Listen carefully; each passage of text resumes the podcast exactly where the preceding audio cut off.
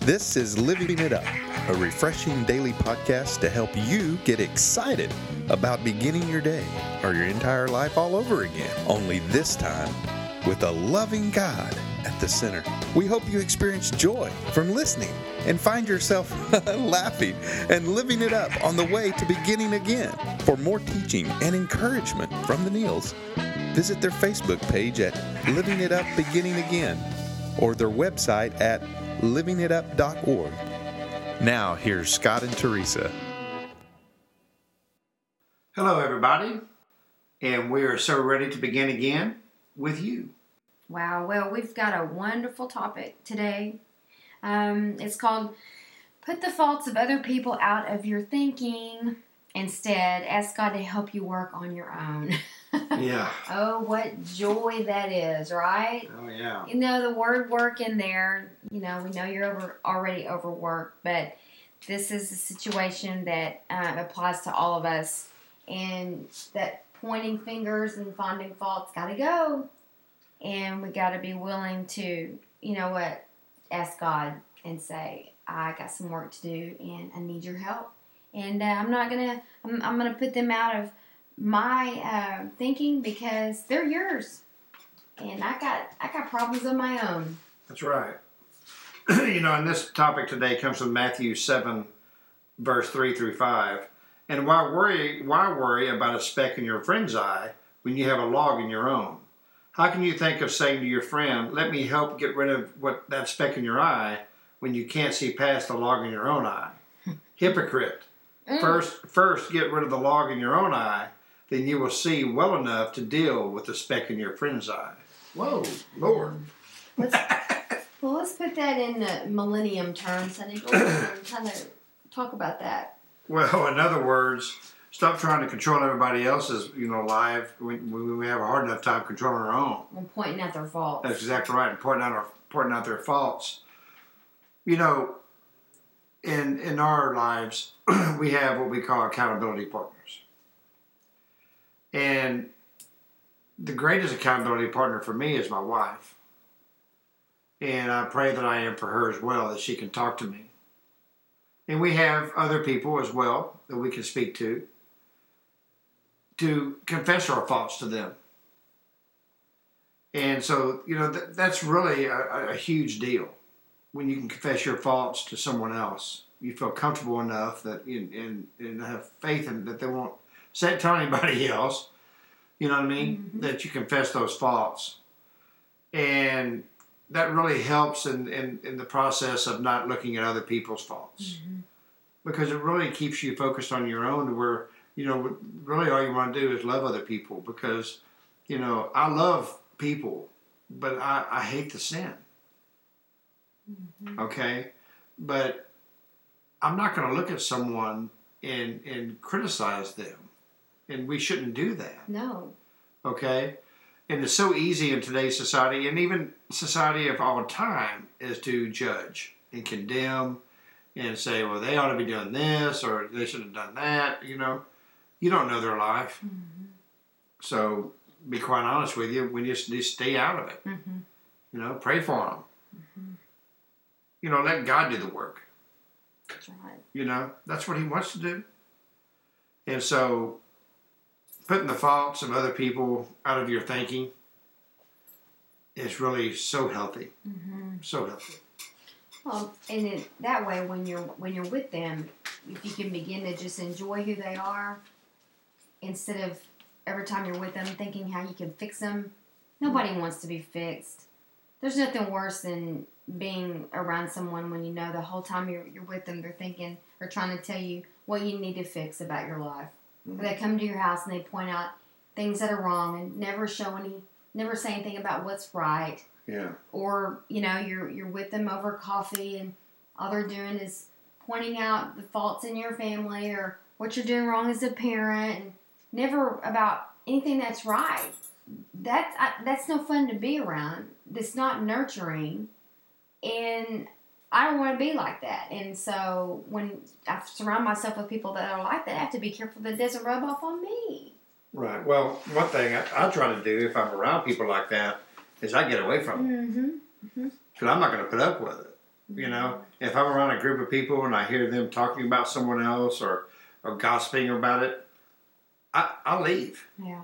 You know, I don't have time for that. You know, and and, and I, I really I really don't because everyone has their faults. Everybody does. Mhm.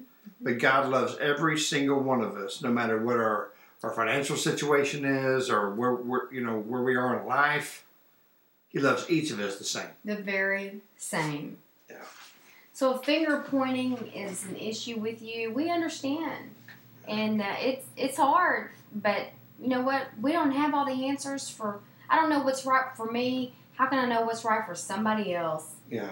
God's got a different plan for all of us, and I don't. I just want to enjoy people is for who they are, character flaws and all the same, and I want them to do the same thing with me. I'm not perfect, and neither are they. But let's just enjoy each other's company and just get rid of that fault finding Pharisee attitude. Yeah, that's that's one thing that really scared me away from the church when I wasn't a Christ follower was uh, the fact that I, I was I was really fearful that people were going to point at me Mm. because of all the stuff I had done, and that I wouldn't be accepted. First of all, I didn't think God would accept me, and second of all, I didn't think that no one in church would accept me. So why would I even try? But by the grace and mercy of God, I did go one day and I gave my I gave my life to him. And then when I told some men that I knew, came to know and came to trust, excuse me, and I told them my life story and my faults, they didn't judge me. You know what they did? They loved me. They helped love me back to health. Right. And that's how Jesus works. You know, he works through people. Does. And so I am just so really humbled that these men took that time to do that. And it says in James, confess your faults one to another so that you may be healed. It Mhm. doesn't say confess everybody else's faults Uh-huh. so they can be healed, so you can heal them. It says confess your faults to one another so that you can be healed. Yeah. So that's just huge, you know, and um, everybody wants healing healing emotionally, healing physically, healing spiritually. But it's got to start with us. And we can't be trying to tell everybody else what's wrong with them. Our plate is full with our own faults. That's true. And we're never going to be perfect. If we were perfect, why would we need Jesus? That's exactly right. It keeps us going back to Him. He, he wants us dependent on Him. If, if we didn't have any any faults, why would we need Him? Yeah. keeps me going back to him in humility and saying, Here I am again. And you know what? He doesn't grow tired of me doing that. Right. He actually welcomes it. He's not like people.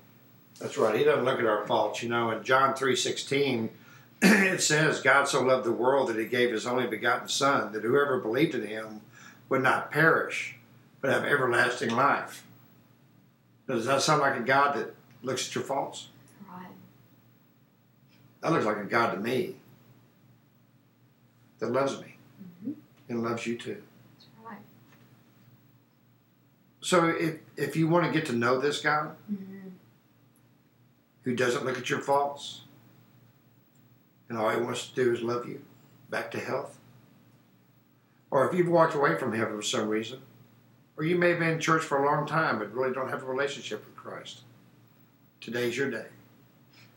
Please pray. Please pray this prayer with me. Lord Jesus, come into my life. I believe that you died on the cross. You rose on the third day to give me a new life. And because of the cross, you say my sins are forgiven. And Father, I ask you to please forgive my sins. Be Lord of my life. Please, Lord, thank you for being my Savior. In Jesus' name, amen. Well, we're excited if you prayed that prayer. Mm-hmm. And we're just honored that you um, take the time to, em- to email us and let us know that. We would love that at info at livingitup, livingitup.org. That's how you can do that. And uh, we will we'll rejoice with you. That's right. We sure will. And And you know, we'd love for you to forward this podcast to, to somebody you know that um, who's not doesn't know Jesus, uh, maybe a family member or or uh, somebody in your office. Forward it to them. Yeah. We we hope we pray that something that was said today would maybe get them to where they want to be with Jesus. That's right. So remember, put the faults of other people out of your thinking. And instead, ask God to help you work on your own. We've all got them. We sure do. There's only one perfect person, and they hung him on a tree. His name is Jesus. So remember all this and keep living it up. While beginning again. Love you, and we'll talk to you tomorrow.